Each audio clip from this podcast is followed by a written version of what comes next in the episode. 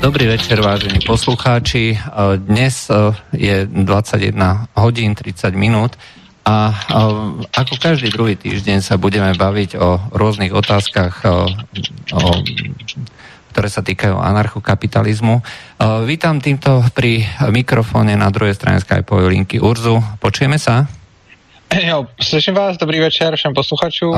Momentík, momentík. Áno, troška nám blbla technika. Áno, už je to lepšie? Počujeme sa? Tak ja vás slyším a přeju dobrý večer všem posluchačům. Dobre, takže dnešná relácia by sa mala týkať otázok peňazí, otázok kryptomien a či dokážu vlastne vyriešiť, vyriešiť tie problémy toho, že vlády si týmto, touto menovou reguláciou vlastne úplne menia tie trhové pomery, ktoré, ktoré sú a v podstate to nie je slobodný trh, pokiaľ je takýmto spôsobom regulovaný a deformovaný. Přesně tak, my jsme o penězích mluvili, takže tentokrát spíš, ta, tentokrát spíš ty kryptoměny, protože o, o těch nesvobodných a státních penězích a co na nich vlastně špatně, to už jsme no. jeden celý díl tomu věnovali. Ano, to, tomu jsme právě věnovali, ale tie samotné kryptomeny, tak si myslím, že by bolo dobré vlastne, aby sme povedali, že prečo vlastne je to možná náhrada, lebo sú kritici, ktorí tvrdia, a zvlášť na tej, na tej strane tej, tej ako ich nazvať, tí takí pravicoví, pravicoví nejakí kritici tak tvrdia, že musí byť všetko kryté nejakou, nejakou konkrétnou činnosťou, konkrétnou že to musí byť matateľné a že kryptomena ako taká jednoducho nemôže fungovať na to, aby sa pomocou nej mohla realizovať obchodná výmena. Je to vôbec možné? Alebo nie je to vôbec možné? Oh, to je docela složitá otázka. Takže uh, vlastně ano, je, je to takový ten pohled, že měna by měla být krytá. Nicméně, já jsem si to myslel strašně dlouho taky a byl jsem toho strašně dlouho zastáncem a vlastně jsem říkal, že když něco není krytý, tak to nemůže fungovat. No, lebo to ste aj písali, hej, že, že zlatý štandard, hej, že to je v pohodě, že tak by to malo být a podobně.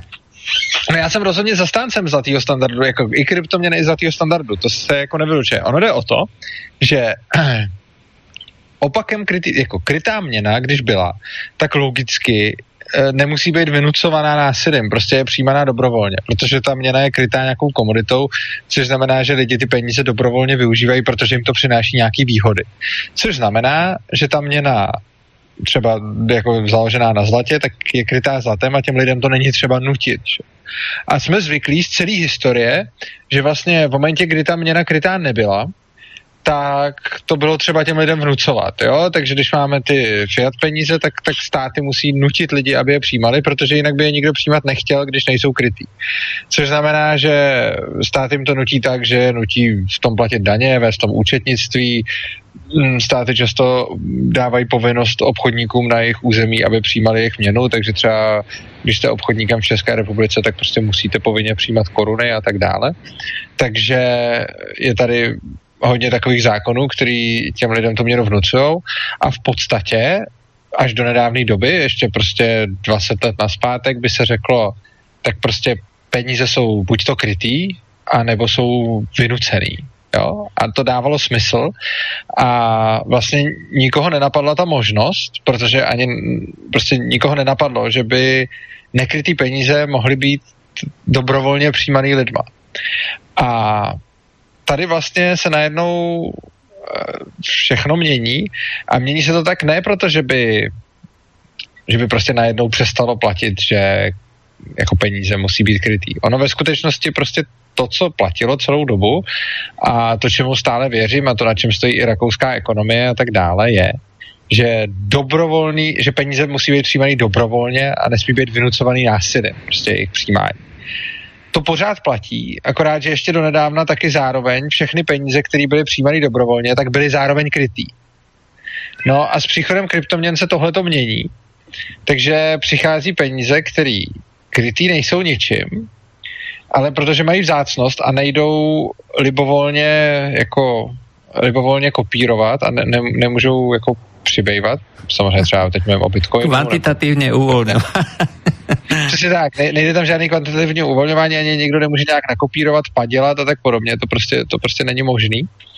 Tak eh, v tuhle chvíli najednou přichází úplně nový peníze a tam zase, ale bych pro to kritérium té dobrovolnosti, což znamená, že v momentě, kdy jsou ty peníze přijímané dobrovolně, tak, tak jsou v pořádku, takový peníze jsou zdraví. Ale vlastně jenom si všichni mysleli a ten, ten omyl nebyl v tom, že prostě by se najednou změnilo, že peníze musí být krytý. Spíš ten omyl byl v tom, že se říkalo, lidi dobrovolně nebudou přijímat jiný než krytý peníze. No a teď se ukazuje, že lidi dobrovolně přijímají i nekrytý peníze. A ono to dává svůj smysl, protože ono taky do té doby eh, to krytí tvořilo vzácnost. Jo. Jako ono, proč musíte mít krytý peníze zlatem? No, krytý peníze zlatem jako nejsou kvůli tomu zlatu jako takovýmu, protože stejně, když máte zlatý standard, tak tu hodnotu toho zlata netvoří jako primárně to, že z toho zlata jde něco vyrobit, jako třeba šperky nebo operační paměť, nebo já nevím co. Prostě je spoust, jako jsou aplikace zlata, kde můžete použít, ale když máte zlato jako peníze, tak eh, hodnota toho zlata je daleko vyšší než jenom to, že si z něj uděláte šperky nebo elektroniku nebo něco takového. Prostě hodnota toho zlata je najednou mnohem zvýšená, protože se používá ještě navíc jako prostředek směny. Takže prostě máte komoditu, která má svoji hodnotu prostě jako komodita, co se s ní dá udělat.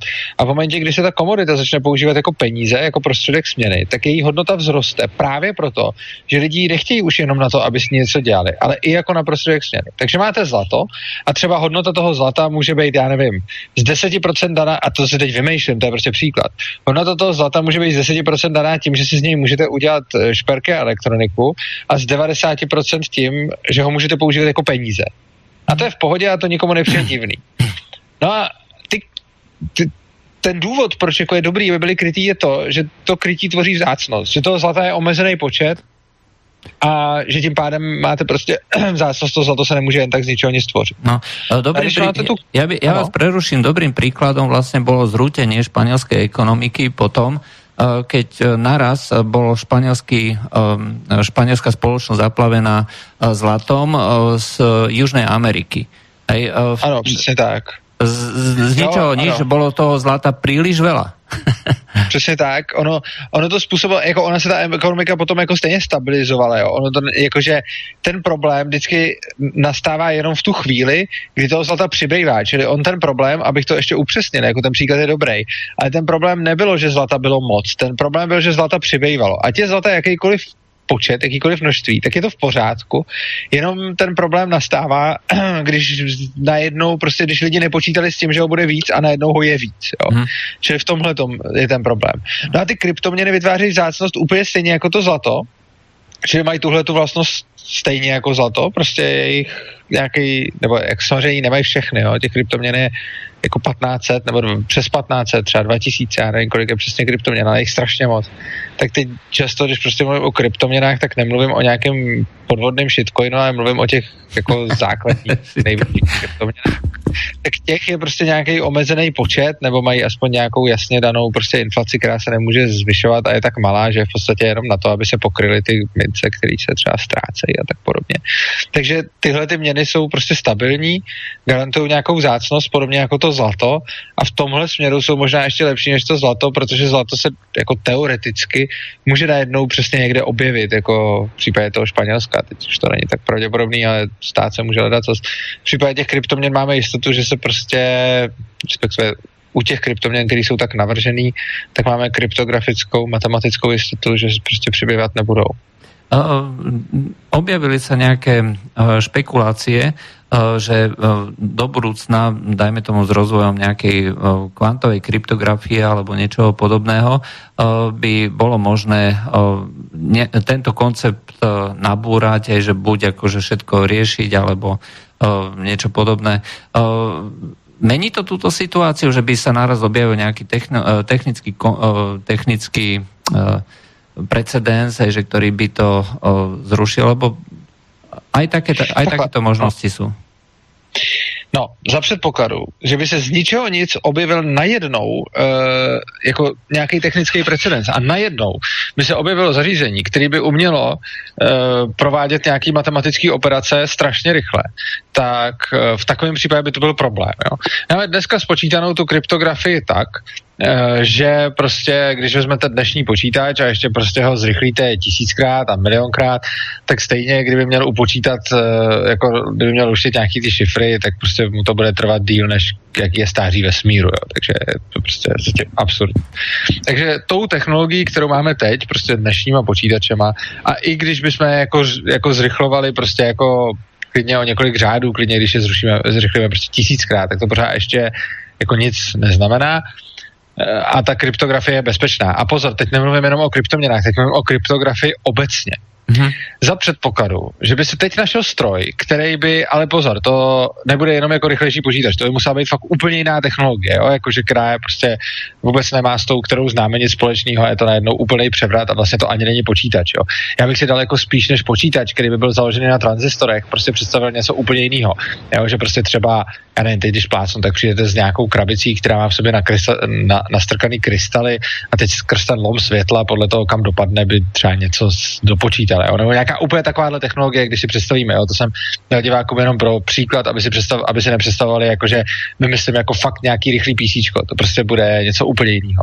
Tak kdyby přišlo něco takového, úplně jiného, co by dokázalo třeba faktorizovat velký čísla a tak podobně, tak by se dalo tím skutečně prostě prolomit kryptografie. Jenomže jako kryptoměny by nebyly jediný útok. Ono, eh, když by byla takov, takový nástroj, který by dokázal prolomit uh, to kryptografické zabezpečení v případě kryptoměn, no tak ale by zároveň ten samý nástroj prolomil úplně všechny šifry, které na hmm. světě máme a nastal by jako Jasně. absolutní chaos a nastal by jako dost Armagedon, protože si najednou představte, že všechno, co bylo kdy zašifrované, tak najednou by bylo zašifrované.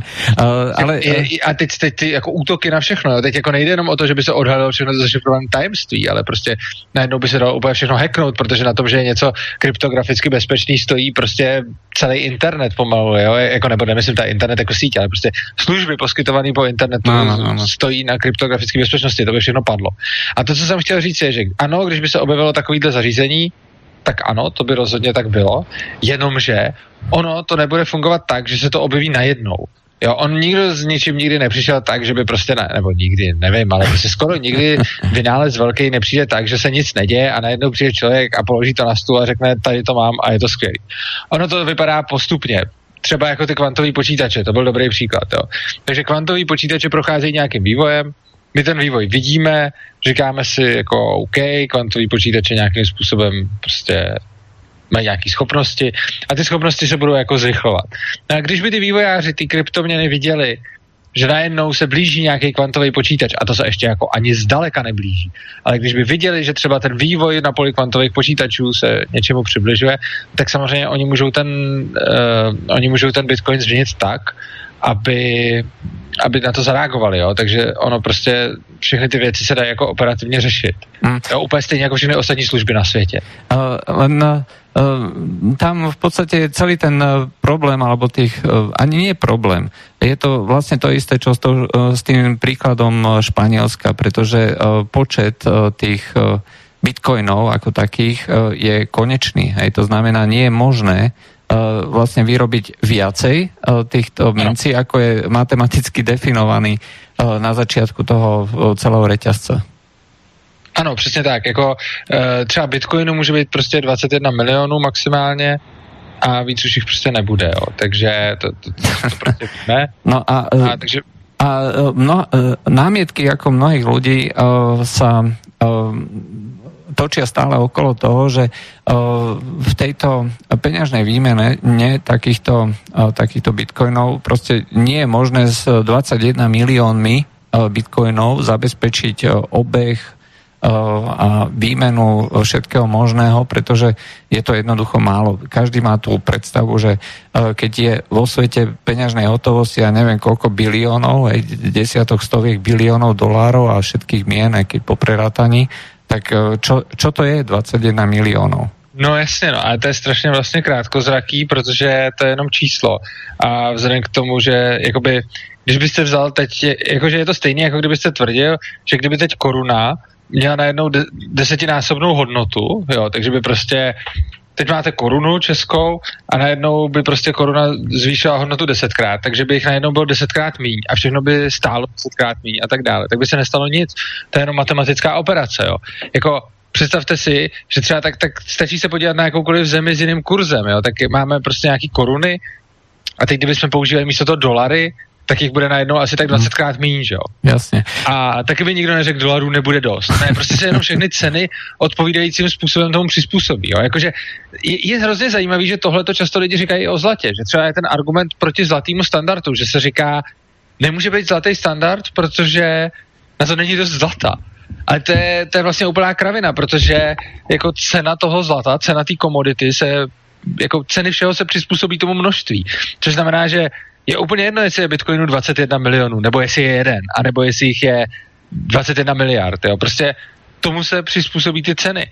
Ono, ten Bitcoin přece se dá jako dělit, že jo? takže vy prostě můžete zaplatit 100 miliontinu Bitcoinu, nebo jo, takže když můžu zaplatit 100 miliontinu Bitcoinu, tak nebo zaplatím miliontinu, nebo zaplatím tisícinu, jo, ale vždycky hmm.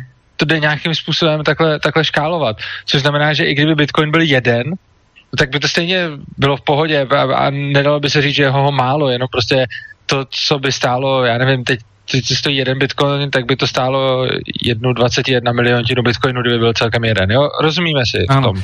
Dobre, poďme na tú našu tému. Je možné teda pomocou, alebo vôbec, je možné zabezpečiť pomocou takejto kryptomeny fungovanie štátu, alebo akým spôsobom by bolo možné zaviesť menu, ktorá by bola krytá vlastne takouto dôverou, keď to takto poviem, do dnešného sveta. Či to vôbec je možné? Ej, pretože bavíme no. sa o koncepte, ktorý je nie už teoreticky, je obecne príjmaný určitou mhm. komunitou ľudí, ale či by bolo možné to vlastne zaviesť štátom. Mne totiž ide o niečo iné. Štát je v podstate vynúcovaná autorita v dnešnom svete. Mm. To znamená, že či by sa to nebylo s tým, že štát by povinne zavít toho bitcoin. No, to je právě to, jako ta výhoda těch kryptoměn je právě to, oni jsou proti tomu státu. Jako ty jako to, to, proč jako jsem vlastně vůbec zastáncem kryptoměn a podobně, eh, ten, ten důvod je v tom, že ty kryptoměny vlastně nevyžadují tu autoritu toho státu. Takže jako samozřejmě stát by mohl vzít nějakou kryptoměnu a donutit lidi ji používat, jako stejně jako je donutil používat jako koruny. Ale to skvělé na tom je, že ta kryptoměna bude existovat bez té kontroly toho státu. Jo? Takže vlastně otázka, jestli může stát fungovat na, na jako na, na, na principu Bitcoinu, je podle mě trošku zavádějící, protože ta otázka spíš zní jako můžeme přijmout Bitcoin a nepotřebovat k tomu žádnou centrální autoritu a banku, že jo? jo? Protože ten stát vlastně má tu banku a centrální autoritu, která eh, která zastává funkce, které ale v případě těch kryptoměn jsou nahrazený právě tou kryptografií.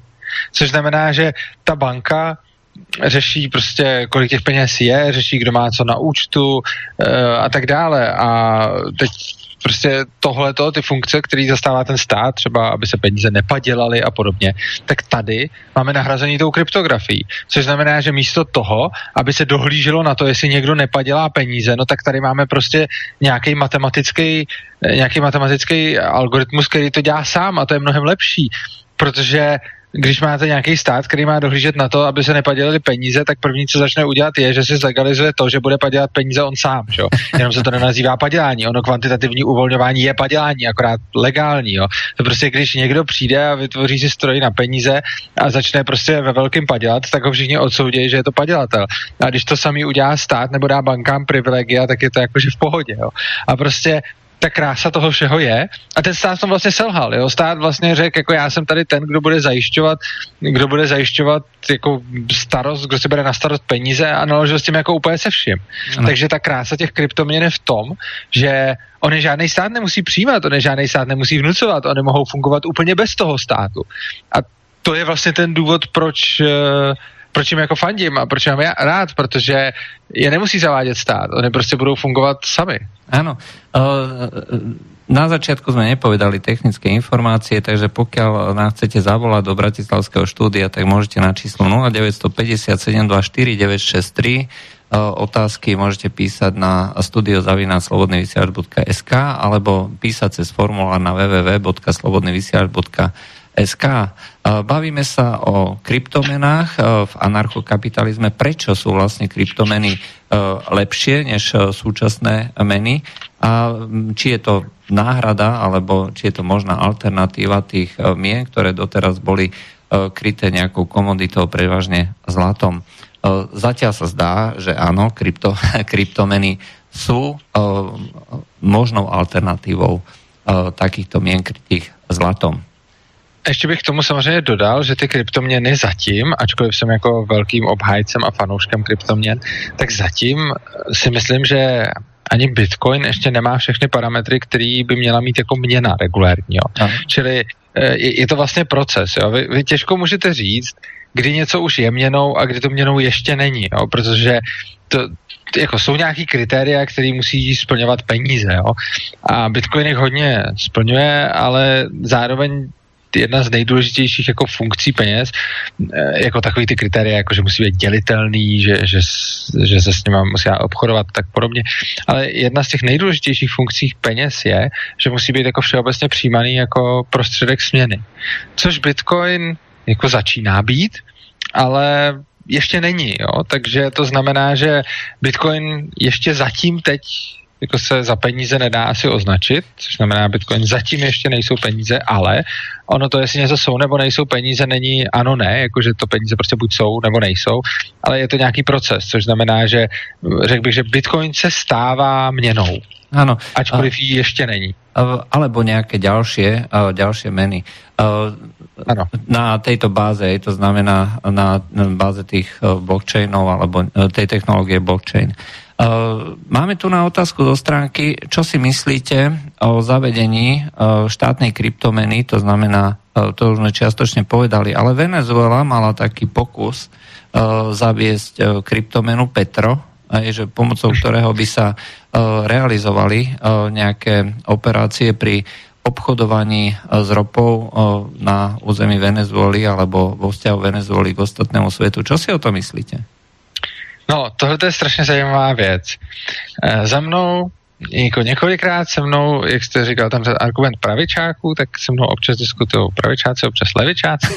A za mnou už se mi stalo, že prostě levičáci se mnou přišli a říkají, hele, Urzo, ty se vyznáš v kryptoměnách a my bychom, nás by zajímalo, jestli to vůbec má nějaký jako využití pro levicový ideály, prostě ty kryptoměny. Jako, jo, že, že prostě... To mi připadá jako paradox, tak... je jako oxymoron, protichodné. No, ale ne, ne tak, tak, tak, jsme se s nimi bavili a oni říkají, tak, tak k čemu bychom to mohli využít?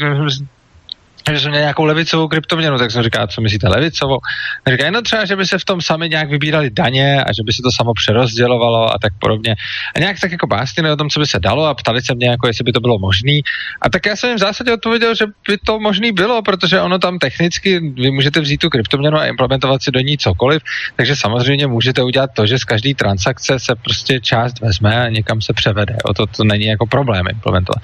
A oni říkají, no tak to je vlastně jako super, prostě proč bychom tak můžeme mít jako levicovou kryptoměnu, která bude, eh, která bude vlastně jako dělat rovnou ty daně sama v sobě, bude mít, tak, tak já říkám, no to byste mohli, ale má to ten problém, že když takovou měnu zavedete, tak se vám na ní všichni vykašlou a nikdo ji nebude používat, protože radši budou používat měnu, která je dobrá, eh, což znamená, že je nebudete okrádat na každý transakci. Že?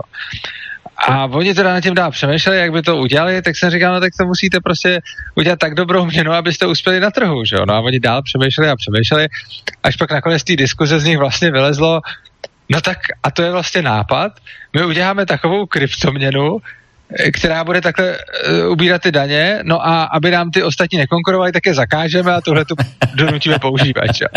A tím už, tím už se dostáváme v podstatě k tomu, že se říká, pánové, ale to už jste tam, kde teď jsme, že? To, je, to je to, od čeho se snažíme dostat.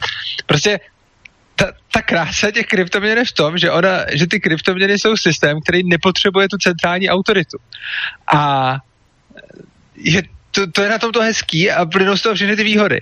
A samozřejmě hodně lidí napadne, no tak my teda uděláme, my teda uděláme uh, jako nějakou centrální autoritu, která bude vnucovat tu kryptoměnu. A to je něco takového, jako když si Venezuela udělá prostě svoji kryptoměnu. Teď je to cool, všichni dělají kryptoměny, tak i Venezuela si udělá kryptoměnu, ale prostě kryptoměna není žádný magický nástroj. Ta kryptoměna je dobrá v momentě, jako všechny ty výhody kryptoměny jsou ty, když nemají tu centrální autoritu a když je to fakt prostě kryptoměna založená na nějakém decentralizovaném koncenzu a v momentě, kdy uděláte kryptoměnu, vezmete tu technologii, ale potom ji stejně nějakým způsobem centralizujete, tak, tak to je k ničemu, že jo? To jste rovnou nemuseli brát tu technologii a mo- mohli zůstat u toho, co tam měli doteď, jo? Jenom to nevypadá tak cool.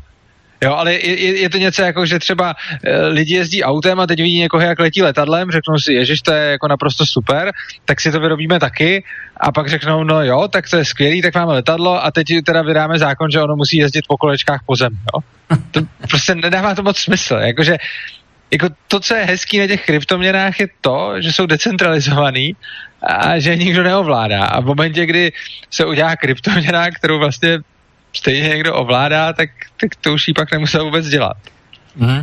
Uh, to je ďalšia vec, že pokiaľ by uh, bola uh, všeobecne prijímaná uh, nejaká kryptomena uh, v nejakej krajine, uh, tak uh, nabúralo by to vlastne koncept uh, štátu, hej, to znamená, že ľudia by uh, teoreticky hej, e, budem platiť zamestnancovi v nejakej kryptomene, e, ten bude, e, ten bude vlastne si kupovať nejaký tovar, hej, bude treba aj platiť nájomné nejakému svojmu nájomcovi. Hej. Proste celý ten život sa bude diať v tých kryptomenách.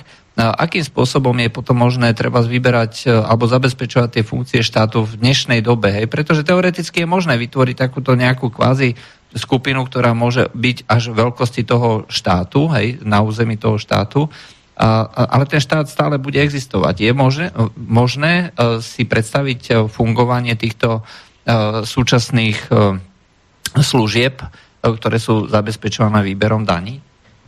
Takhle, uh, ono zase, jako na jednu stranu jsou ty kryptoměny super a na druhou stranu nejsou až tak úplně všemocný. Jo. Ono tohle a všechny ty věci, a oni lidi často třeba plaší, tyjo, když teď budou kryptoměny, tak se přesto dá platit organizovaný zločin a všechno. Jako ano dá, ale vlastně to všechno se dá dělat i s cashem, jo? Takže oni státy sice můžou koukat na pohyby na účtech a dělají to, protože bankovní tajemství už dávno bohužel neexistuje, a tak prostě státy koukají na to, co, co dělají lidi na účtech, ale státy nemají úplně pod kontrolou cash, jakože mají ho pod kontrolou v tom smyslu, že můžou tisknout další a podobně. Ale z hlediska placení a neplacení daní je vlastně úplně jedno, jestli použijete cash nebo bitcoin, protože, nebo prostě jakoukoliv kryptoměnu, protože eh, vlastně jako tam si, tam si tím nepomůžete. Jo. Vy, vy vlastně, ta kryptoměna vám ne, ne, nezaručí to, že najednou nemusíte danit, protože jako, tam záleží. Prostě já když někomu něco prodám a on mi za to zaplatí v krypto, nebo jestli mi za to zaplatí v keši, tak to je úplně jedno, uh, protože já to buď zdaním nebo nezdaním nějakým způsobem. Ale ta, to zajímavé je v tom, že zatímco cash mi může ten stát potom vzít, tak tu kryptoměnu mi vzít jako nemusí, jo, to je ta první věc. A druhá věc je, že stát nemá tu globální moc okrádat jako všechny. Jo, tím, že stát tvoří peníze, uh, respektive dává bankám privilegium tvořit peníze, tak tímhle tím způsobem může všechny okrádat. Jo? A tohle je ta věc, kterou můžou ty, uh, kterou můžou ty kryptoměny řešit. E, to znamená, že zabezpečia e, nemožnosť e, okrádania, to znamená, že pokiaľ by fungovala kvázi takáto skupinová ekonomika, ktorá by bola, povedzme, nie napojená na ten, na ten štát, tak by to bolo vlastne fajn? Ano, určitě ano, ale jak říkám, ono, tahle ta kvazi ekonomika nenapojená na ten stát může být i teď a může operovat s keší. A vlastně jí to, t- ten rozdíl tam nebude. Jo, t- jestli budou operovat s cashi nebo s krypto, tak je to principiálně podobný z hlediska nějakých daní. To, v čem se to liší, je, že v krypto to samozřejmě můžou dělat online, což je jako fajn, nemusí se někde scházet s taškama peněz. Potom taky, když už k někomu vlítne ta policie, tak eh, je samozřejmě těžší zabavit ty kryptoměny než, ne, než tu cash, protože ta cash někde jako musí být. Zatímco ty kryptoměny prostě ani nepoznáte, jestli je někdo má nebo nemá, že jo? protože to je spíš znalost nějakého klíče a když prostě to nedokážete, jestli, jestli, jestli, to zna, jako jestli to znalost má nebo nemá, maximálně to z něj můžete jako zkusit vymlátit, ale on vám stejně může vždycky lhát. No a potom ta věc je, že, že na těma penězma není, není ta kontrola, což znamená, že nemůže přijít něco, jako že by byla banka, která řekne a teď jako zablokuju někomu účet. Jo, prostě to, to nejde. Hmm. Stejně jako nemůže prostě přijít někdo a říct, jako teď, teď tady jsem exekutor a budu z toho něco strhávat a tak dále. Jo, prostě není možný, jsou to peníze, s kterými si lidi fakt můžou nakládat po svém, jak tam není ta centrální autorita, tak nejde zmrazit účet, nejde ty peníze prostě takhle vzít, nejde někomu zakázat něco poslat nebo, nebo tak dále. Jo. Tohle to všechno prostě je jako dobrý, všechno jsou to výhody, ale z hlediska jako neplacení daní eh, to vlastně oproti keši žádný moc výhody nemá. A má to právě výhody v, tý, v omezování té státní moci nad těma penězma, nad těma účtama a, a nad tím vším jako v té exekutivní moci spíš než v tom skrývání. Jasně. Já osobně jako to eh, vidím, lebo stále pozerám na, to, na tu realitu. Hej. To znamená, že krypto je dneska nejaká mena uh, a povedz, nazvime to menou, aj, keď to teda všetky atributy meny nemá, uh, ktorú je možné používať v určitých oblastiach. Pokiaľ tá mena bude dostatočne stabilná, tak je rozširovanie sa zvýši, aj v súčasnosti to ešte príliš kolíše. A v konečnom dôsledku to bude niečo ako nejaký cash, ako ste povedali, e, ktorý bude možné si, dajme tomu, ukladať, ale, v koneš, ale bude to vždycky mať presah do tej reálnej e, do toho reálneho sveta tým, že e, sa bude musieť za to vymeniť, ja neviem, za bitcoiny dolár alebo euro alebo niečo podobné. Hej, takže bude to kvázi paralelná mena.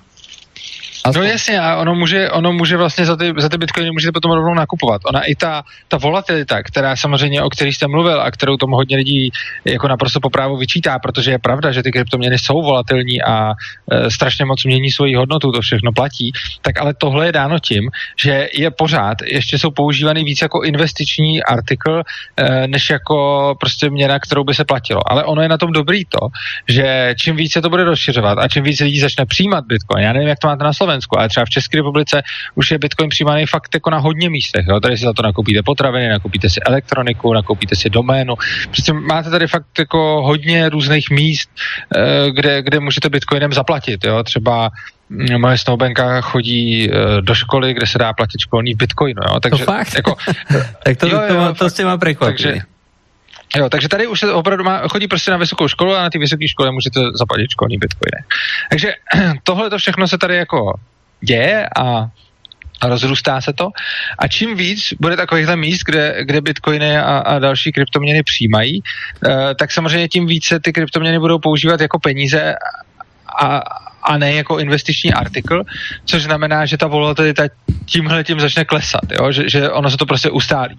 Že v momentě, kdy začne najednou, nebo ne najednou, kdy prostě postupně se dostaneme k tomu, že velká část ekonomiky bude fungovat v bitcoinech, jako ty reální ekonomiky toho, co lidi mezi sebou mění, tak ta volatilita naprosto přirozeným způsobem poklesne.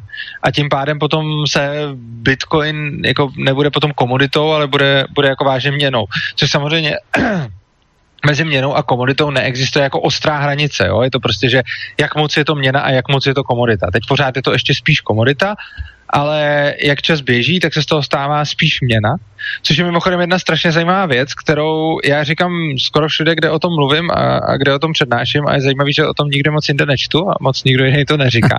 A já jsem se všiml jedné takové věci a to, eh, když samozřejmě na Bitcoinu a na, na, na všech kryptoměnách se vytváří bubliny, jo, to, to prostě tak je a to jako nemá cenu zapírat, protože prostě ta cena jako občas vyroste strašně nahoru, protože to všichni kupují jak šílený, pak to začnou prodávat, pak začnou klasicky panikařit, že ta cena jde dolů, takže to ještě víc prodávají a, a praskne to. Je to prostě taková ta klasika. Nicméně, eh, tahle ta bublina je oproti všem ostatním bublinám jiná v jedné věci. Zatímco třeba, když vezmete bublinu realitní, jo, to byla klasická hypotéční bublina, že prostě všichni investovali do domů, ta reálná cena tam zatím nebyla, ono to bylo prostě vyhnaný, vyhnaný jako trhem nahoru, pak ta bublina splaskla a, a ty, ceny, ty ceny letěly dolů. A faktem ale je, že když máte realitní hypotéční bublinu, tak se hodnota toho domu nijak nezvýší tím, jako užitná hodnota se nijak nezvýší tím, že je zrovna hypotéční bublina. Jo? Takže všichni mají zájem o domy, stavějí domy, stavějí byty, ale reálná užitná, nebo užitná hodnota bytu se prostě nezmění, ta je, ta je furt stejná. Jenomže kryptoměny mají jednu úžasnou nebo zajímavou vlastnost, která tohle to celý mění. A to, že užitná hodnota kryptoměny se mění s tím, kolik lidí přijímá. Jo, protože ta kryptoměna, jako její nejlepší využití je, že z toho budou peníze. A peníze to budou tehdy, když to bude hodně lidí přijímat. Jenže tím, že vy začnete tvořit bublinu a teď prostě to krypto letí nahoru a vytváří tu bublinu, tak v tu chvíli se o tom víc lidí dozví, protože se o tom všude píše a tak dále. A víc lidí tu kryptoměnu začne přijímat. Což znamená, že vzroste i její užitná hodnota. Což znamená, že doposud kryptoměny jsou asi jedinou komoditou, která má tu vlastnost, že spekulační bublina zvyšuje užitnou hodnotu té komodity. Což je skutečně zajímavý paradox a je to svým způsobem geniální. A nikdy jinde to není, jo, protože, jak se říká, takový to klasický, uh, já nevím, cibulky tulipánů, že jo, to byla ta ano, ano, známá bublina v Holandsku. Tak přesně prostě cibulka tulipánů byl, byl jako investiční artikl a samozřejmě ta cibulka, ten tulipán z toho vyrostl furt stejný bez ohledu na to, co ty lidi dělali na tom trhu, že jo. Hypotéční bublina taky, prostě ten dům je furt stejný bez ohledu na to, jak moc se spekuluje na burze. Ale ty kryptoměny tam to, tam to úplně neplatí, což znamená, že každá další bublina, která se na těch kryptoměnách vytvoří, a oni se tam tvoří a praskají pořád, už jich byla celá spousta, to se stačí podívat na ten graf, tak každá ta další bublina dělá to, že ta primární funkce ty kryptoměny, tedy že se dá používat jako peníze, je pořád hodnotnější a hodnotnější, protože víc a víc lidí to přijímá. A ono je to na tom i vidět. Ono, všechny ostatní ty artikly vždycky udělají nějakou bublinu, tím pádem jdou nahoru a pak ta bublina splaskne a oni jsou pak tam, kde byli předtím. Ale ty kryptoměny jdou vždycky strašně moc nahoru, ta bublina pak splaskne, ale oni padnou mnohem vejš, než byly předtím. A takhle se to opakovalo už mnohokrát. Čili ta bublina vždycky jde nahoru, pak to jde dolů, ale skončí to na mnohem vyšší úrovni než předtím. A to je přesně z toho důvodu, že každou tou bublinou vzroste užitná hodnota toho statku, což je geniální. Čiže v konečnom dôsledku sa nám vytvára no, poviem to tak, hej, že na Slovensku nepoužívame švajčiarsky frank, hej, ale každý vie, že to je nejaká zaujímavá mena, hej, ktorou je možné za určitých okolností zaplatiť, nechať si to niekde akože pre strička príhodu, každý ju prijíma, takže hoci to nie je používané na území tohto štátu, aj tak je možné túto menu použiť buď ako peniaze, alebo ako investíciu. Takže v tomto vidím ja výhodu kryptomeny do budúcna a nemyslím si, že e, by bolo e, by bolo zlé investovať e, dneska do tej kryptomeny. Zabezpečí to určitú nezávislosť aj na tých ďalších pohyboch, špekuláciách a podobne. No samozřejmě, já, já věřím tomu, že ty kryptoměny budou mít budoucnost a že se stanou penězi. A v momentě, kdy se stanou penězi, tak uh, začnou vytlačovat ty, ty státní peníze a to je přesně ten důvod, proč já do kryptoměny, já bych ani neřekl, investuju. Já prostě i když samozřejmě mi to jako vyneslo hodně peněz, ale to nebylo, jako, proto jsem je kupovat nezačal. Já jsem začal kupovat ještě ve chvíli, kdy kdy asi se nevědělo, jako, jak moc budou taká nahoru, ale ten, ten důvod je vlastně v tom, že mě se, já podporuju něco, co si myslím, že časem vytlačí státní peníze, jo? takže z mé strany je to spíš jako podpora, která mi zatím vychází. No, ale... Tej myšlienky jako, jako také, hej, to znamená znižování úlohy. Štátu. E, ako to bude vlastne vyzerať, pokiaľ kryptomeny budú obecne používané e, všelikde, hej, ale pritom e, tu bude stále v Česku česká koruna, tu nám bude, dajme tomu, euro alebo nejaká budúca mena, nevieme, čo bude do budúcna. Ako, by, ako to bude vyzerať podľa vás, keď bude tá mena, to znamená krypto nejaká, E, príjmaná ďaleko častejšie ako e, ten bežný peniaz, e, ktorý je zavedený tým štátom. Takhle, tam je hrozně zajímavá věc a to je přesně to, že jak jsem říkal, že ty peníze mají jako hodně vlastností různých, tak prostě uh, ty vlastnosti, jakože třeba by jich mohla být konstantní zásoba, že nikdo nemůže jen tak tisknout a tak dále, tak to jsou všechno skvělé vlastnosti, které ty kryptoměny vlastně mají, ten Bitcoin je rozhodně má. A Naopak je ty státní peníze, ne všechny tyhle ty vlastnosti mají, jo? jako některé ty vlastnosti měn mají a některé ne. Ale je to strašně důležité, že jsou všude přijímané, ty státní peníze prostě mají a ty kryptoměny zatím tolik nemají. Nicméně v momentě, jsme to je jediná věc, která momentálně dělá z kryptoměn horší peníze než těch státních peněz. Jo. Těch, ty státní peníze jsou vlastně lepší proto, že jsou všude přijímané, což je strašně zásadní. Nicméně, když by tuhle tu vlastnost najednou měly i kryptoměny, tak potom se z těch kryptoměn stanou mnohem lepší peníze než těch státních peněz. Což znamená, že ty státní peníze nikdo pak ne, nebude už chtít přijímat, protože pak bude mnohem víc lidí, kteří budou žít už jenom na kryptu a nebudou vůbec chtít ty státní špatné peníze, že? čili uh, já si myslím, že v momentě, když se, když se dostaneme do bodu, že budou kryptoměny vlastně všude přijímány, nebo že prakticky všude, kam přijdete, tak zaplatíte kryptoměnou, tak v tuhle chvíli pak ty státní peníze začnou mít problém, respektive oni nezačnou mít rovnou problém, protože dokud stát v nich bude vymáhat daně, tak ty peníze pořád lidi budou potřebovat, aby v nich mohli platit daně. Mm-hmm. Jenomže to je asi tak jediný, že ten stát je pak bude moct nutit. Ale v momentě, když by pak byla jako, když by byl volnotržní jako závod mezi, jako kdyby to stát přestal vynucovat a prostě nechal lidi použijte si, co chcete, tak v tu chvíli ty státní peníze prostě umřou, jako, protože Oni nejsou ani, jako, oni, oni prostě, jako tam jde o to, já řeknu, oni nejsou krytý, to ty kryptoměny taky ne, ale ten rozdíl je v tom, že ty kryptoměny mají tu vzácnost hmm. a mají prostě nějaký ten maximální třeba počet a podobně, což znamená, že, že mají pořád tu garantovanou vzácnost, zatímco ty státní peníze, tak tam je nějaká mocenská struktura, která pořád generuje nový a tím sama sebe obohacuje na úkor všech ostatních držitelů tým měn. Ono v konečnom dôsledku, podľa môjho názoru alebo z môjho pohľadu, by to v podstate vytvorilo súťaž medzi kryptomenou a štátnou menou, kde keď, ak by to boli lepšie peniaze lepšie využívané, tak vždycky tam musí sa vytvoriť nejaký pomer týchto dvoch mien a ten pomer by bol značne nevýhodný pre tú menu.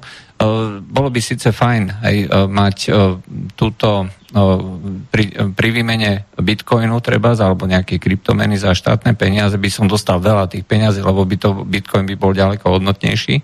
Ale zase na druhej strane štátni zamestnanci, ktorí by dostávali, dostávali štandardnú, štandardnú výplatu v tej štátnej mene, mene alebo štátom uznanej mene, tak by boli na takomto, v takejto spoločnosti alebo na takomto trhu extrémne znevýhodnení. Hej, a to by, sa, to, by, e, to by spôsobilo to, že by sa mu, tá, tieto veci museli riešiť a napríklad e, štát v konečnom dôsledku by, by musel uh, sa rozhodnúť, že čo, v čom bude vyplácať týchto ľudí. No samozřejmě, jakože přesně potom, jako tam by nešlo o ten poměr, protože ten poměr se vždycky jako nějak přizpůsobí, ale šlo by spíš o to, že on potom by ty státní peníze prostě nechtěl nikdo přijímat, jo? čili tam, tam by pak byl ten problém, že jsou to prostě špatné peníze, které ty obchodníci nebudou brát, když, když budou mít možnost, eh, když budou mít možnost brát lepší. Nicméně tam bude pořád ten problém, že ty státy budou vlastně eh, nutit ty lidi, aby, aby ty státní peníze přijímali. To vlastně dělali vždycky. A vlastně to je jediný důvod, proč ty státní peníze momentálně máme. Jo. Oni dřív byli prostě peníze krytý, samozřejmě občas někdo podváděl, což znamená, že, že předstíral, že ty peníze krytý jsou, i když nebyly, ale vlastně lidi něco takového nechtěli. A ten důvod, proč eh, dneska máme státní peníze, je vlastně jenom ten, že jsme byli donúcení je přijímat. Ja keď som o tejto téme rozmýšľal, tak mne toto presne prišlo na um. V momente, ako bude súťažiť kryptomena so štátom a kryptomena bude obecne príjmaná a bude lepšími peniazmi, tak v tom momente sa bude, ako som povedal, že títo ľudia, ktorí budú vyplácaní tými, týmito štátnymi peniazmi, Eh, tak eh, to bude znamenať, že eh, nebudú, nebudú to chcieť. Hej. To znamená, že nebudú chcieť byť zamestnaní ako štátni zamestnanci.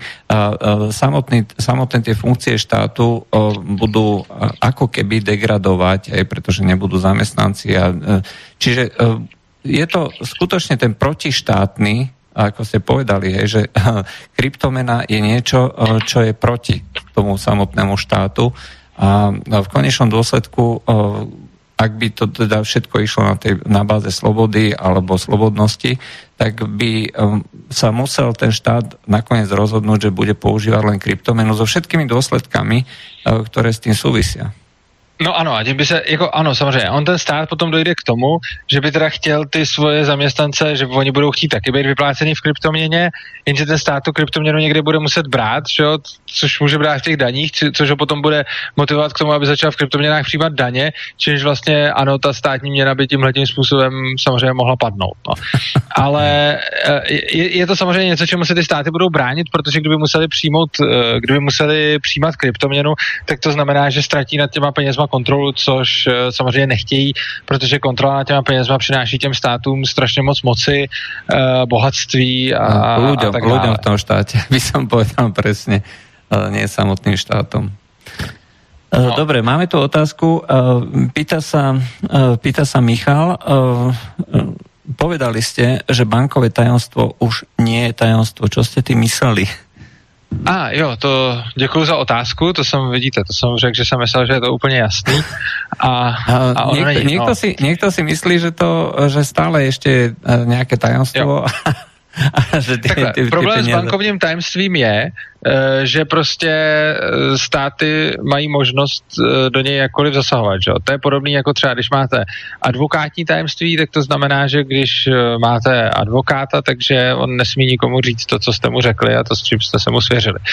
Bankovní tajemství bylo svého času to samé, což znamená, že jo, a ani státu, jo, to, to, to je na tom zajímavé. Tohle to si třeba můžeme uvědomit u těch advokátů a já zrovna o tom mluvím proto, že tady u nás v České republice teď nedávno se jedna politická strana pokusila advokátní tajemství prolomit. Každopádně ta poenta je, že vy prostě máte, že vy když jako spácháte nějaký trestný čin, tak svýmu advokátovi, když chcete, aby vás obhajoval, všechno řeknete. On teda ví, jak to doopravdy je a pak vás na základě toho obhajuje. A i když to, to ví, tak on to nesmí nikde říct, ani tomu státu to nesmí říct a stát vás nesmí odsoudit na základě toho, co jste řekli svýmu advokátu. E, dokonce ani kdybyste byl prostě největší vrah a vyvrhel a, a byl jste všem vinen a ten advokát by vás z toho dostal a věděl by, že jste nevinej, tak stejně to nesmí říct a i kdyby to řekl, e, tak tyhle ty informace se nedají použít. Něco podobného je třeba doktorský tajemství, církevné tajemství. Tak, církevné. Církevní taky, spovědní, ano, přesně tak. Jo. Takže taky, když se prostě spovídáte knězi, uh, tak uh, kněz musí to, co mu řeknete, udržovat, udržovat prostě tajný.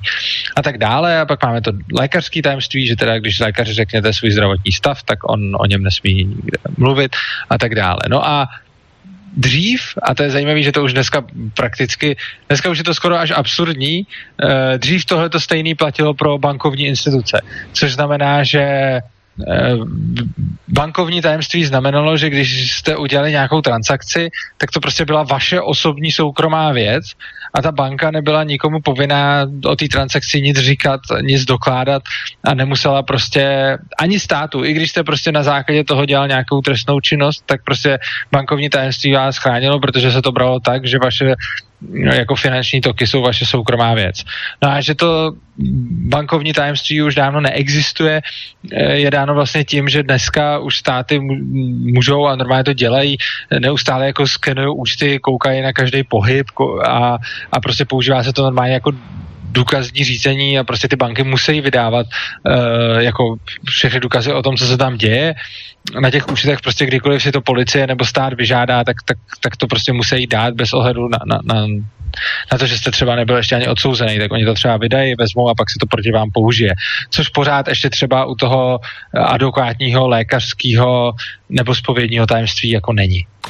Ja ešte len pripomeniem, že to platí aj dokonca medzištátne. Spojené štáty vyžadujú, aby sa tieto transakcie v amerických dolárov vlastne reportovali do Spojených štátov. Takže ešte aj taký. No, tak Jo, takže prostě tohle to jsem myslel tím, že bankovní tajemství už ne, nemáme a prostě nemáme ho, protože uh, při vyšetřování se prostě uh, vaše finanční toky neberou už jako vaše soukromá věc, ale berou se jako něco, co se může proti vám použít, když je potřeba.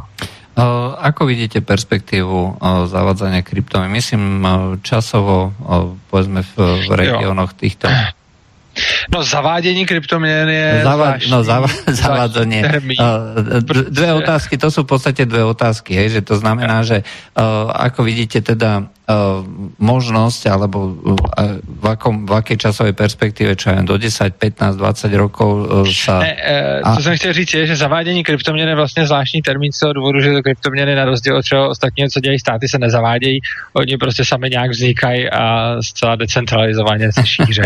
takže Uh, takže tohle to se bude... Príjmanie, a... príjmanie, to by bylo Ano, a jejich jako, jako prostě to, jakým způsobem se uchytějí nebo neuchytějí, bude samozřejmě záviset na tom, jak moc jim někdo bude házet klaceky pod nohy. Prostě v momentě, eh, když by to státy nechali úplně bejt, tak eh, to bude samozřejmě rychleji, než když se to budou snažit všelijak regulovat, sabotovat a, a tak dále. Takže um, já vlastně nevím, protože záleží strašně na tom, jak na to budou reagovat vlády. Jo, takže v momentě, kdy k tomu vlády budou celkem neteční, což doteď, no, jako ne úplně, ale docela jsou benevolentní, protože ještě nějak nestihli zareagovat, tak uh, pokud tohle to bude trvat delší dobu, uh, tak asi ty kryptoměny získají na popularitě poměrně s nás, než když se budou vlády snažit to sabotovat. Ono je tedy strašně důležitý, jestli dřív e, přijdou jako masivní regulace těch kryptoměn, anebo jestli dřív ty kryptoměny začne používat nějaký nadkritický množství lidí. Protože a takhle. Eh, když začne nadkritické množství lidí, a tím myslím třeba polovina populace nebo něco takového, nebo třetina, nebo prostě fakt jako hodně lidí používat kryptoměny v tom smyslu, že prostě kryptoměnou peněženkou bude mít i tahle prostě máňa z horní dolní a bude se tím platit tam v horní dolní prostě na zábavě za pivo, tak eh, v tenhle ten moment, když to budou mít všichni, tak se to bude strašně špatně zakazovat, protože lidi už si neřeknou, jako když stát přijde s nějakou takovou tou rétorikou, jako to je měna mafiánů a, a obchodníků s dětskou pornografií a podobně, tak ty lidi už tomu nebudou tolik věřit, protože budou vědět, že oni to používají, jejich soused to používá, všichni to používají a oni přece si za to nekupují dětský porno, tak, tak co to teda v té televizi kecají. Ale v momentě, kdy kryptoměny bude používat jako mizivý procento lidí pořád a bude to spíš jako raditní a stát se rozhodne to zregulovat, tak to bude daleko s nás. Což znamená, že já si myslím, že záleží na tom, jak rychle ty státy zareagují a jestli se dřív stane to, že se ty kryptoměny stanou fakt masivně přijímaným, což znamená, že asi tak podobně, jako když se podíváte na kreditky, tak dneska se kreditky berou skoro všude, tak v momentě, kdy se kreditky začnou brát tak často, jak se berou kryptoměny, jako kryptoměny tak často, jak se berou kreditky, tak eh, v ten okamžik už budou strašně špatně regulovat. Ale v momentě, kdy nějaký ty tvrdé regulace přijdou dřív, než se to takhle rozmůže, tak to bude samozřejmě jednodušší. Jo. Takže já se vůbec netroufám tuhle tu predikci, protože taková brutální regulace od státu může samozřejmě uh, používání kryptoměn mě neuvěřitelným způsobem jako spozdit ten, ten rozvoj a to, jak úspěšná bude ta regulace, závisí na tom, kdy přijde a jestli se prostě státy zpamatují příští rok, za pět let nebo kdy. Jo. To, tohle těžko říct. Uh, nie je vlastně podmínkou zavádzania kryptomien a vôbec používanie práve tá technická úroveň, pretože podmienkou je vlastne overovanie, každá, každá transakcia musí byť overená a tým pádom e, je nutné, aby ten člověk mal tu peňaženku připojenou na internet a... E, pozor, pozor, pozor, tohle je, jo, jako máte pravdu, ale tady se pletou trošku dohromady dvě věci. Jedna věc je ověřování transakcí, což dělají těžaři, e, kteří se vlastně živí tím, že ověřují ty transakce všech. A jiná věc je to placení a přijímání, přičemž na placení, ano, potřebujete být připojení k internetu, ale na přijímání transakce dokonce nemusíte být vůbec online což znamená, že teď mluvím teda o Bitcoinu zrovna, ale prostě když máte eh, bitcoinovou peněženku, tak eh, já si můžu vytisknout na papír QR kód a všichni mi můžou platit a já vůbec nemusím být online na to. Hmm. Lebo uh, toto, je, toto je vec, ktorá si myslím, že bude uh, fungovať presne podobne ako v Číne. V Číne napríklad, vy ste povedali, uh, všetci používajú kreditky, ale uh, naopak v Číne je kreditka dneska už raritný spôsob e, platenia. Každý používa platbu cez smartfón, e, cez e, WeChat, čo je vlastne aplikácia, ktorá skenuje ten nejaký kód a na základe toho sa zaplatí odráta z toho bankového účtu a podobne. Čiže toto je niečo, čo, čo je v podstate vec jsou len nastavenia, že člověk si... Jo. Člověk Tohle si... v podstatě, když se takhle ty lidi naučej, tak prostě uh, to je strašně jedno, jakože ta kryptoměnová peněženka, kterou si stáhnete do mobilního telefonu, je jednodušší aplikace než internetový bankovnictví třeba. Takže prostě v momentě, kdy lidi takhle platí smartphonama, tak prostě začít takhle platit kryptoměnama je strašně snadný, to, to na to přímo navádí, to je, to je přímo prostě tomu, jak dělaný. Toto, toto už vlastně bylo aj predmetom nějakých uh, problémov, že vlastně uh, Alibaba, jako uh, ten internetový obchod, uh, si zaviedol vlastné peniaze, že Alipay, a prostě mal nejaké rozpory so štátom. Nejak som to presne nepam- nesledoval, ale viac menej je to tiež len nejaká kvázi mena, ktorá je, ktorá je na ktorej je založen, čo, čo je založené na dôvere, hej, by som povedal. No, jasně, tak jako ono obecně často, když někdo státu konkuruje, tak, tak skončí nesla, neslavně. Já myslím, že právě v tom pořadu o penězích, když jsme měli, tak jsme se bavili o tom ano. Bernardu von Nordhausovi a tak. Který, Áno, ale tak, ale tak eh, Alibaba eh, sa nakoniec so štátom dohodla, lebo tam to bol vlastne len eh, vyuštovanie vzájomných platieb tých jednotlivých, jednotlivých ľudí, že ktorí mali a niečo, ktorí nakupovali pravidelne a sa im tam niečo ukladalo. Boli, bol to, bolo to niečo, čo mohlo v rámci toho, tej Alibaby fungovať ako kvázi peniaze. Uh, ale... Jinak ještě, když už se takhle blížíme ke konci pořadu, jo, tak my jsme no. se nedostali k něčemu, čemu já jsem celou dobu nějak doufal, že se dostaneme. tak pojďte. Já bych chtěl říct, já jsem myslel, že to celý, já jsem si celou dobu představil, že to pojmeme trošku techničtěji, ale takhle taky dobrý. Ale aspoň, co bych chtěl teda říct je, jako posluchačům, že existuje hodně různých kryptoměn, že Bitcoin zdaleka není jedinou kryptoměnou, existuje jich strašně moc, ty kryptoměny mají různé vlastnosti a existují kryptoměny, které jsou víc anonymní, anonymní a třeba kryptoměna Monero je jako úplně anonymní, tam prostě i když vám někdo zaplatí, tak vy ani nevíte, kdo vám to zaplatil a ani se nikdo nemůže prostě podívat, kolik peněz máte na účtu, nikdo nemůže vidět prostě nic, takže i, i, tam vám může někdo prostě poslat peníze a vy ani nevíte, kdo to byl. Jo, a pak jsou nějaký třeba ten Bitcoin, který je zase trošku méně anonymní, ten je spíš jako pseudonymní, nebo pseudoanonymní a e, jsou prostě různé kryptoměny, které mají různé výhody, což a, a samozřejmě nevýhody, což znamená, že v momentě, kdy se nějakým způsobem dostanete do toho světa kryptoměn, tak si myslím, že je dobrý si nějakým způsobem o tom něco zjistit, protože může to být až překvapení, co všechno uh, v tom světě, který je neuvěřitelně barvitý a zajímavý a je tam vidět ten trh, jak prostě se každý snaží poskytnout svým zákazníkům co nejlepší měnu a vymýšlí co nejlepší prostě no. feature není. Tak co všechno vám takovýhle trh, eh, co všechno vám takovýhle trh může, může přinést? Takto, to sa môžeme neskôr niekedy pobaviť na túto tému. Ja by som ešte jednu otázku eh, na záver nám poslal ako jeden poslucháč Marek, eh, že na platenie daní potrebujem klasickú menu, ale podľa mňa ju nepotrebujem, lebo ak by som teoreticky dostával plat len v kryptomene, potom predsa štát nevie, že pracujem, takže vlastne oficiálne nemám príjem a nemám z čoho platiť dane. No tak to je úplně stejný jako s cashem, jo. Prostě Nej. takhle, bylo by to super, kdyby to takhle bylo a bylo by super, eh, kdyby jsme nemuseli platit daně. To by byla krása. A stát by tím přestal existovat. To by samozřejmě bylo ideální, ale tak nádherný ono to bohužel není, eh, protože když platíte v hotovosti, tak stejně to nikdo nevidí nikdy nějakou elektronickou stopu toho, jo? vy můžete prostě někam přijít a vzít ty peníze na ruku.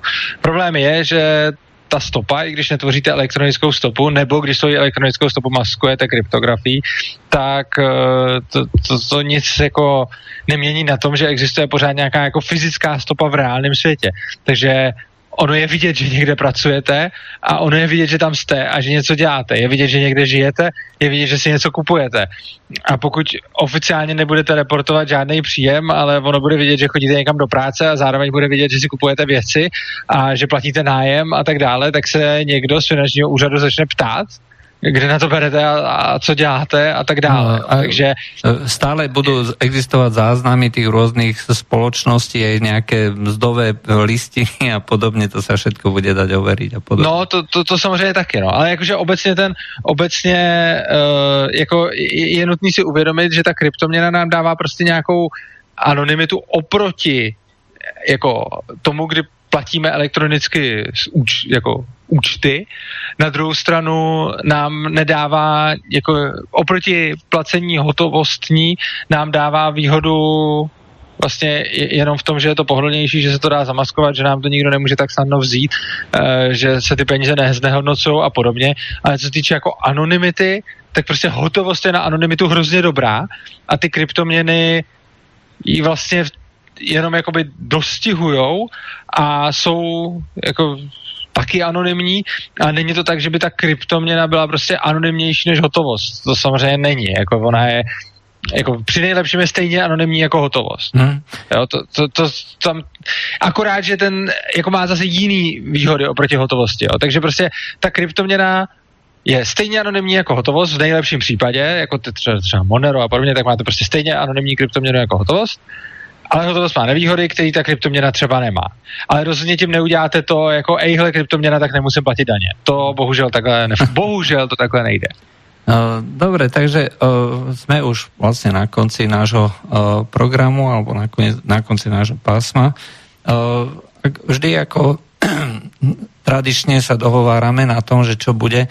Ja som dúfal, že niekto z, nášho, z našich poslucháčov sa spýta, no, a to by mňa teda veľmi zaujímalo, aký je pohľad, pardon, aký je pohľad vlastne toho teoretika anarchokapitalizmu na otázky uh, vojny, ktorá je dneska to asi najčastejšie diskutovanou témou uh, všetkých uh, ľudí. Ak by ste dovolili, ja by som teraz skúsil navrhnúť túto tému, aj keď je to možno už troška ďaleko, že čo všetko sa toho týka?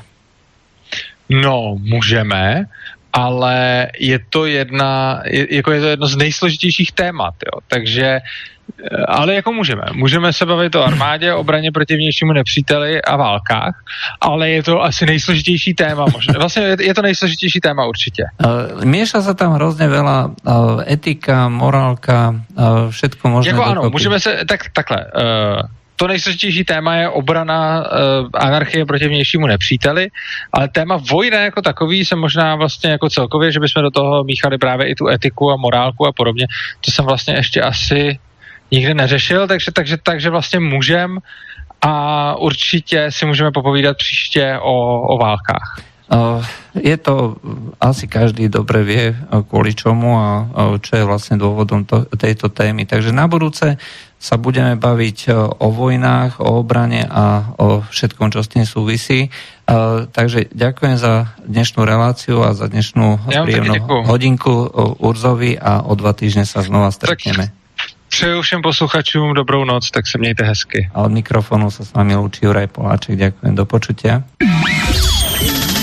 Táto relácia vznikla za podpory dobrovoľných príspevkov našich poslucháčov.